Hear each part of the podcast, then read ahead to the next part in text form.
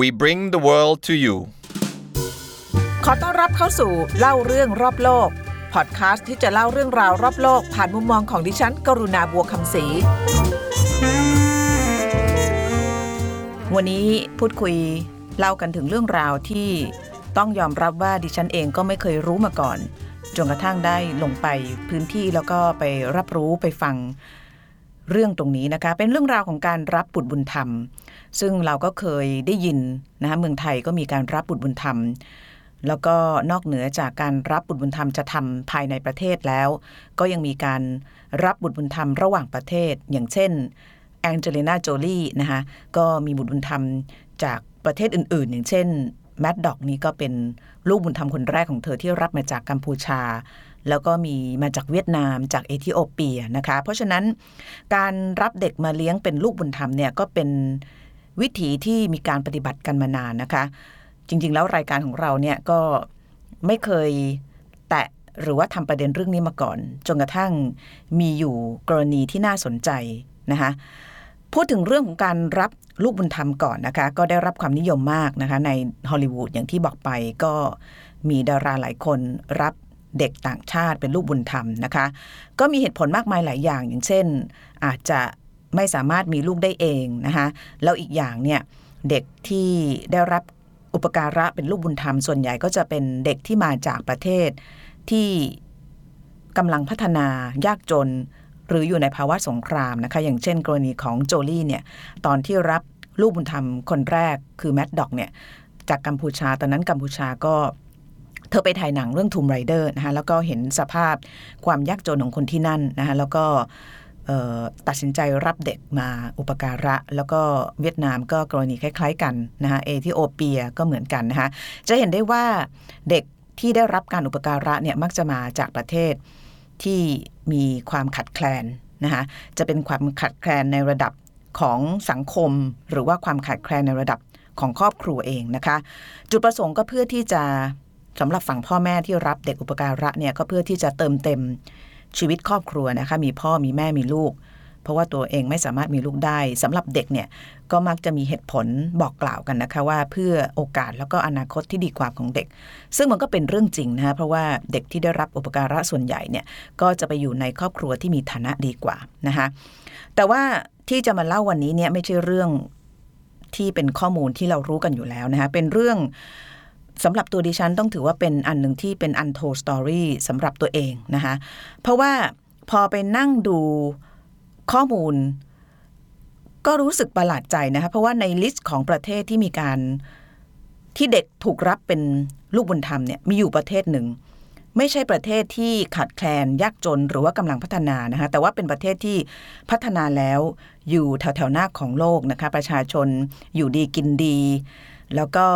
ต้องถือว่าเป็นประเทศแบบร่ำรวยนะคะนั่นก็คือเกาหลีใต้นะเกาหลีใต้เนี่ยไม่น่าเชื่อนะคะว่าเป็นหนึ่งในประเทศที่มีการบางสื่อบางชิ้นเขียนนะคะว่าส่งออกเด็กไปเป็น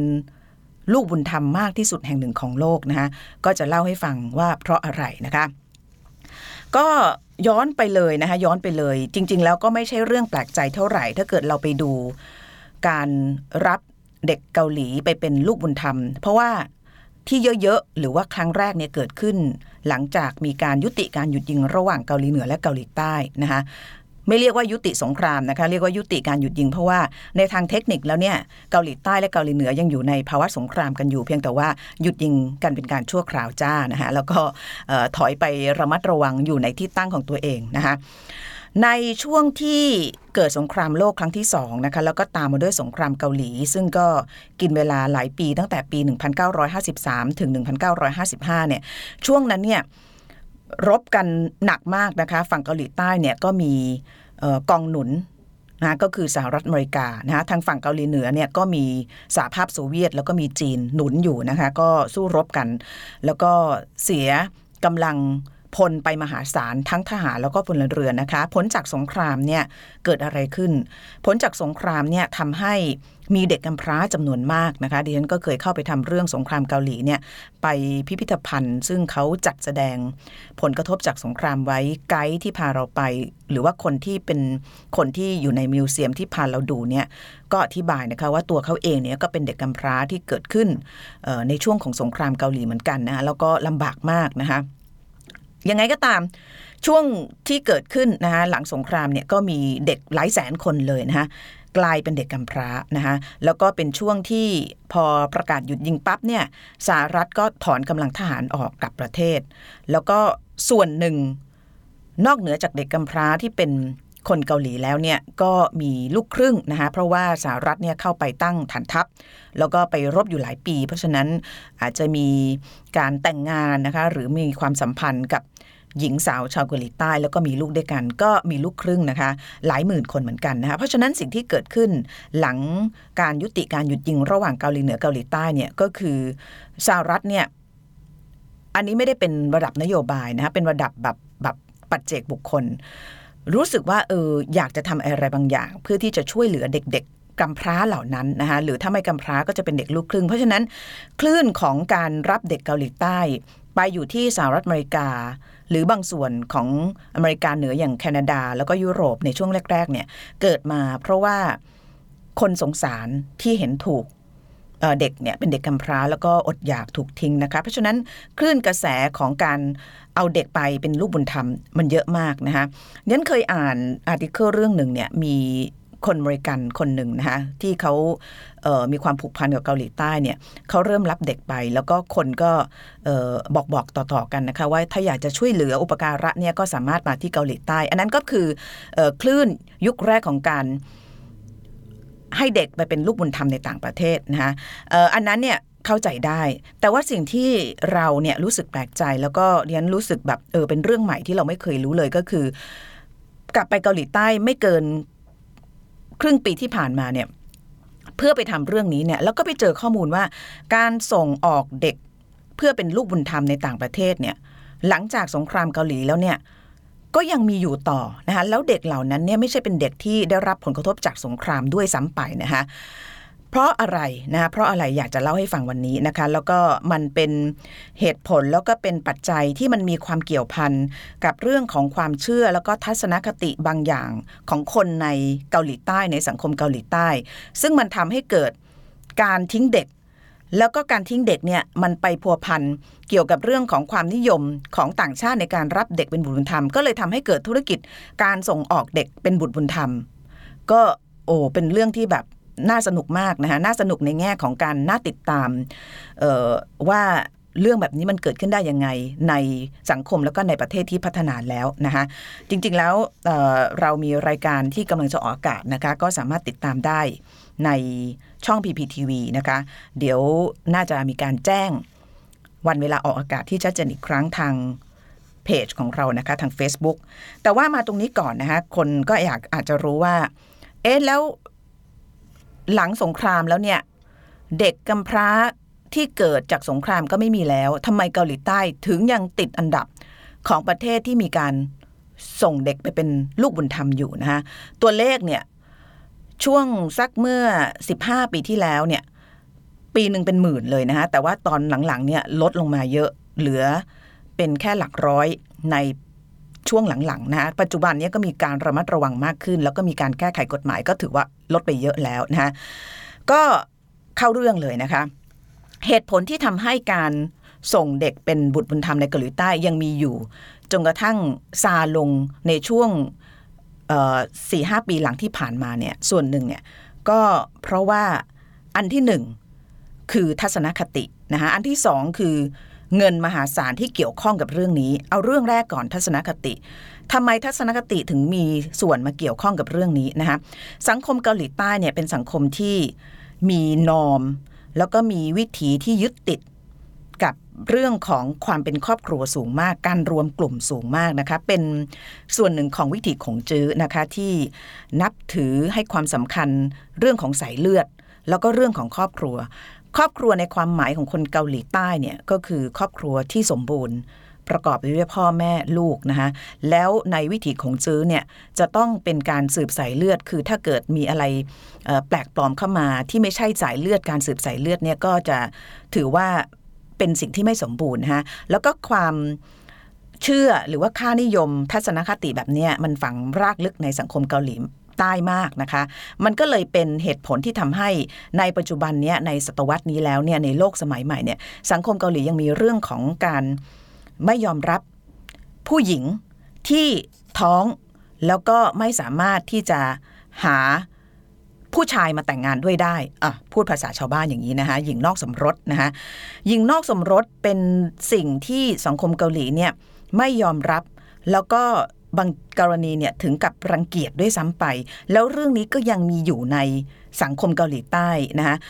ผู้หญิงที่เราได้ไปพูดคุยมาเนี่ยอันนี้คือตัวอย่างจริง ๆ เลยเป็นชีวิตที่จริง ๆ แล้วดูแล้วก็ไม่น่าเชื่อว่าจะเกิดในสังคมนะคะ คือเราเนี่ยเรียนก็ลงไป แล้วก็พยายามหาตัวอย่างนะคะเพื่อที่จะมาอธิบายว่ามันนำไปสู่การทิ้งลูก แล้วก็ไปสู่ธุรกิจรับลูกบุญธรรมได้ยังไงนะคะผู้หญิงที่เราไปเจอเนี่ยอายุประมาณ 20 ปีนะคะเเธอก็เรียกว่าก็ตามประษาของคุณแม่วัยใสนะคะก็เอ่ออาจจะไม่ได้เชื่อฟังพ่อแม่เท่าไหร่ไม่ค่อยได้เรียนก็เป็นเรื่องปกติของวัยรุ่น จำนวนมากในโลกใบนี้รวมถึงที่บ้านเรานะคะก็ปรากฏวัยท้องกับผู้ชายคนหนึ่งนะคะแล้วก็ผู้ชายก็อิเลเคขะนะคะก็ดื่มเหล้าดื่มยาติดคุกนะคะแล้วก็ไม่ได้รับผิดชอบ แล้วก็มีลูกด้วยกันสองคนนะคะปรากฏว่าทั้งสองคนเนี่ยไม่ได้แต่งงานกันนะคะพอไม่ได้แต่งงานกันเนี่ยปรากฏว่าพ่อแม่ของเด็กผู้หญิงคนนี้ตัดเธอตัดขาดจากครอบครัวเลยนะคะเพราะว่า โดยเฉพาะในรุ่นของพ่อแม่หรือรุ่นคนที่มีอายุมาก ๆ เนี่ย ทัศนคติในเรื่องของหญิงนอกสมรส หรือว่าผู้หญิงที่ท้องมีลูกแล้วไม่ได้แต่งงานเนี่ย มันยิ่งแรงกว่าเด็กในปัจจุบันนะคะเพราะฉะนั้นพ่อของแม่ก็ตัดขาดเธอจากครอบครัวนะคะกรณีของผู้หญิงที่เราไปเจอเนี่ย เป็นแค่หนึ่งในร้อยในพันที่ผู้หญิงเกาหลีใต้ต้องเจอ ถ้าเกิดไปอ่านข้อมูลเนี้ยจะมีผู้หญิงจำนวนมากที่เจอกับสภาวะแบบนี้ก็คือพอท้องแล้วไม่ได้แต่งงานเนี่ยพ่อแม่ตัดขาดจากครอบครัวนะคะเพราะนั้นผู้หญิงจำนวนมากเนี่ยบางคนถ้ายังพอมีความรู้ก็อาจจะไปสมัครงานทำงานได้ แต่ว่าคนที่เราคุยด้วยนะคะก็เป็น NGO ที่ก่อตั้งขึ้นมาเพื่อช่วยเหลือหญิงนอกสมรสเนี่ยก็บอกกับเราว่า จริง ๆ แล้วมันก็ไม่ง่ายขนาดนั้นนะ เพราะว่า พอบางบริษัทเนี่ยคือเขาไม่ได้เขียนเป็นลายลักษณ์อักษรหรอกเพราะว่ามันจะผิดกฎหมาย แต่ว่าเขาเนี่ยจะเช็คประวัตินะคะอย่างสมมติดิฉันไปทำงานดิฉันกรุณาบัวคำศรีไปทำงานเนี่ยเออแล้วบอกว่ามีลูกหนึ่งคน แต่ไม่มีชื่อสามีเนี่ยบางบริษัทเนี่ยไม่รับเขาทำงานนะคะเพราะฉะนั้นหญิงนอกสมรสจำนวนมากเนี่ยก็จะต้องเจอกับความกดดันทางด้านเศรษฐกิจด้วย ก็คือพ่อแม่ตัดขาดหางานไม่ได้ แล้วก็ต้องเลี้ยงลูกนะคะเพราะฉะนั้นผู้หญิงจำนวนมากเนี่ยก็เลย ไม่มีทางเลือกไม่มีทางไปนะคะก็เลยเป็นช่องว่างนะเป็นเขาเรียกสุญญากาศทำให้บริษัทในหน้า ซึ่งมีบริษัทใหญ่ๆ3-4บริษัทตอนนี้ในเกาหลีใต้นะคะใช้โอกาสเนี่ยเข้ามาโน้มน้าว convince เด็กผู้หญิงเหล่านี้เนี่ยให้ยกลูกให้นะคะคือถ้าเกิดเลี้ยงไม่ไหวเนี่ยยกให้บริษัทหรือว่าในหน้าดีกว่า แล้วเขาก็จะไปทำเรื่องเพื่อที่จะ ส่งเด็กเหล่านี้ไปยังผู้อุปการะในต่างประเทศ ซึ่งก็จะมีการส่งความประสงค์มาว่าเออเนี่ยฉันอยากจะรับลูกเป็นคือปลายทางนี่อาจจะไม่รู้ว่าที่มาที่ไปเป็นยังไงนะคะเพราะว่าจริงๆแล้วตัวที่เป็นปัญหาเนี่ยคือตัวกลางก็คือตัวโบรกเกอร์เนี่ยฮะซึ่งเเวลามา โน้มน้าวหรือว่าคอนวินส์ให้เด็กผู้หญิงยกลูกให้เนี่ยก็จะมีการใช้คำพูดว่าเนี่ยลูกจะมีอนาคตที่ดีกว่า เธอเลี้ยงลูกไม่ไหวหรอกถ้าเกิดเป็นอย่างเงี้เด็กก็จะไม่มีอนาคต เพราะนั้นแม่จำนวนหนึ่งก็จะยกลูกให้นะคะเพราะว่าไม่มีทางไป สังคมไม่ยอมรับ งานก็ทำไม่ได้ พ่อแม่ก็ตัดขาด อะไรเงี้ยเด็กบางคนพ่อแม่เลี้ยงแม่เลี้ยงได้ แต่ว่าไปโรงเรียนถ้าเกิด มีคนรู้ว่าไม่มีพ่อเนี่ยบางทีก็ถูกบูลลี่ หรือว่าถูกรังแกอย่าง NGO ผู้หญิงที่เขาก่อตั้งบ้านช่วยเหลือเด็กผู้หญิงพวกนี้ก็บอกเราว่าลูกเขาเนี่ยเขามีปัญญาเลี้ยง แต่ว่าไปโรงเรียนพอรู้ว่าไม่มีพ่อเนี่ยก็โดนเด็กคนอื่นบูลลี่ ครูบางคนก็กีดกันเด็กคนนี้ คือมันมีอยู่ในสังคม เพราะนั้นมันก็เลยเป็นช่องว่างให้ธุรกิจเข้ามา ธุรกิจการรับ หรือว่าการส่งเด็กเป็นลูกบุญธรรมในต่างประเทศเนี่ยอย่างที่บอกเนี่ยที่เกริ่นมาตั้งแต่ตอนแรกเนี่ยมันเชื่อมต่อมาตั้งแต่หลังสงคราม คือตอนแรกก็เป็นการรับแบบแบบโดยตรงนะคะกับกับพ่อแม่หรือว่ากับบ้านสถานรับเด็กกำพร้า แต่ว่าพอมันมีช่องทางทำธุรกิจเนี่ยมันก็มีคนมาตั้งบริษัท แล้วใครจะรับเด็กเป็นบุตรบุญธรรมก็ต้องมาผ่านบริษัท พอเด็กกำพร้าในยุคสงครามหมดเนี่ยก็จะหาเด็กจากแม่ที่เลี้ยงลูกไม่ไหว แล้วก็โดนกีดกันเนี่ย ส่งไปให้นะคะอันนี้คือเล่าง่าย ๆ เลย แล้วก็เป็นธุรกิจที่ยังดำเนินกิจการมาจนถึงทุกวันนี้นะคะแต่ว่าหลังๆเนี่ยเออมันเริ่มถูกตรวจสอบมากขึ้น เพราะว่า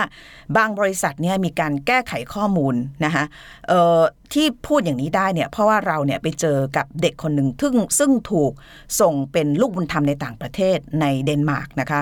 เออเขาก็เล่าเรื่องให้เราฟังว่าเขาอะถูกรับไปตั้งแต่สามขวบ เออสามเดือนนะคะแล้วก็จริง ๆ แล้วเขาไม่เคยแบบไม่เคยเขาเรียกวางใจเลยว่าแบบ จริง ๆ แล้วแม่เนี่ยทิ้งจริงหรือเปล่านะคะแล้วมีความจำเป็นขนาดไหนที่เขาจะต้องถูกส่งมานะคะจริง ๆ แล้วมันมีคำถามแบบนี้เยอะขึ้น จากบรรดาลูกบุญธรรมที่ถูกรับไปปุณอุปการะ ซึ่งตอนนี้เนี่ยเติบโตเป็นผู้ใหญ่ในสหรัฐในแคนาดา ในเดนมาร์กในเยอรมนีเอ่อ มันก็เลยกลายเป็นกระแสของการตั้งคำถาม แล้วก็ดังขึ้นเรื่อยๆ มันมีกรณีหนึ่งนะคะ ซึ่งกลายเป็นสิ่งที่จุดประกาย ให้เด็กที่ถูกรับเป็นลูกบุญธรรมเนี่ยตั้งคำถามกับวิธีการที่เกาหลีใต้เนี่ยส่งเด็กออกไปเป็นบุตรบุญธรรมนะคะ อยากเล่าให้ฟังนิดหนึ่งนะคะก็คือเรื่องของออผู้หญิงคนหนึ่งก็คือจียองเทรนกานะคะจียองเทรนกาเนี่ยถูกรับเป็นลูกบุญธรรมในอเมริกานะคะ ตอนที่เธออายุ 40 ปีเนี่ยปรากฏว่าเธออยากจะกลับไปเกาหลีใต้ไปดูแผ่นดินเกิดนะคะก็ไปยื่นวีซ่าเพื่อไปเกาหลีใต้ ปรากฏว่าเธอไปพบว่าวันเดือนปีเกิดของที่เธอใช้ในสหรัฐเนี่ยไม่ตรงกับสถานที่เลี้ยงเด็กกำพร้าที่เกาหลีใต้บันทึกไว้โบเชะเลยนะคะ หลังไปตรวจสอบก็พบว่ามีการตกแต่งข้อมูลหลายอย่าง เพื่อทำให้เธอเนี่ยสามารถถูกส่งไปเป็นบุตรบุญธรรมได้อย่างถูกต้อง นะคะแล้วก็เร็วขึ้นนะคะจริง ๆ แล้วแม่ให้กำเนิดของเธอเนี่ยมีการแจ้งนะคะว่าตอนเทรนก้าอายุ 6 เดือนเนี่ยถูกส่งไปเป็นลูกบุญธรรมของสามีภรรยาคู่หนึ่งที่เนเธอร์แลนด์นะคะแต่ว่า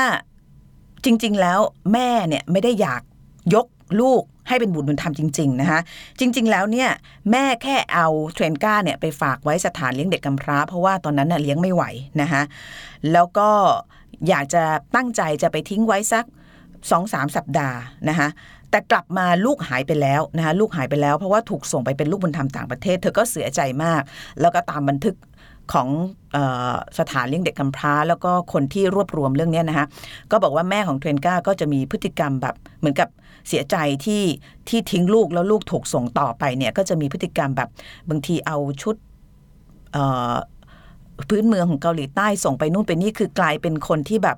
เหมือนกับ broken น่ะนะคะแตกสลายไปเลยนะคะเรื่องนี้ได้รับการเปิดเผยแล้วเทรนก้าเนี่ยเอามาเขียนหนังสือนะคะ หนังสือเล่มนี้ชื่อภาษาสายเลือด หรือว่า The Language of Blood นะคะเพราะว่าหลังจากเหตุการณ์นั้นหลังจากที่เธอรู้ว่ามีการ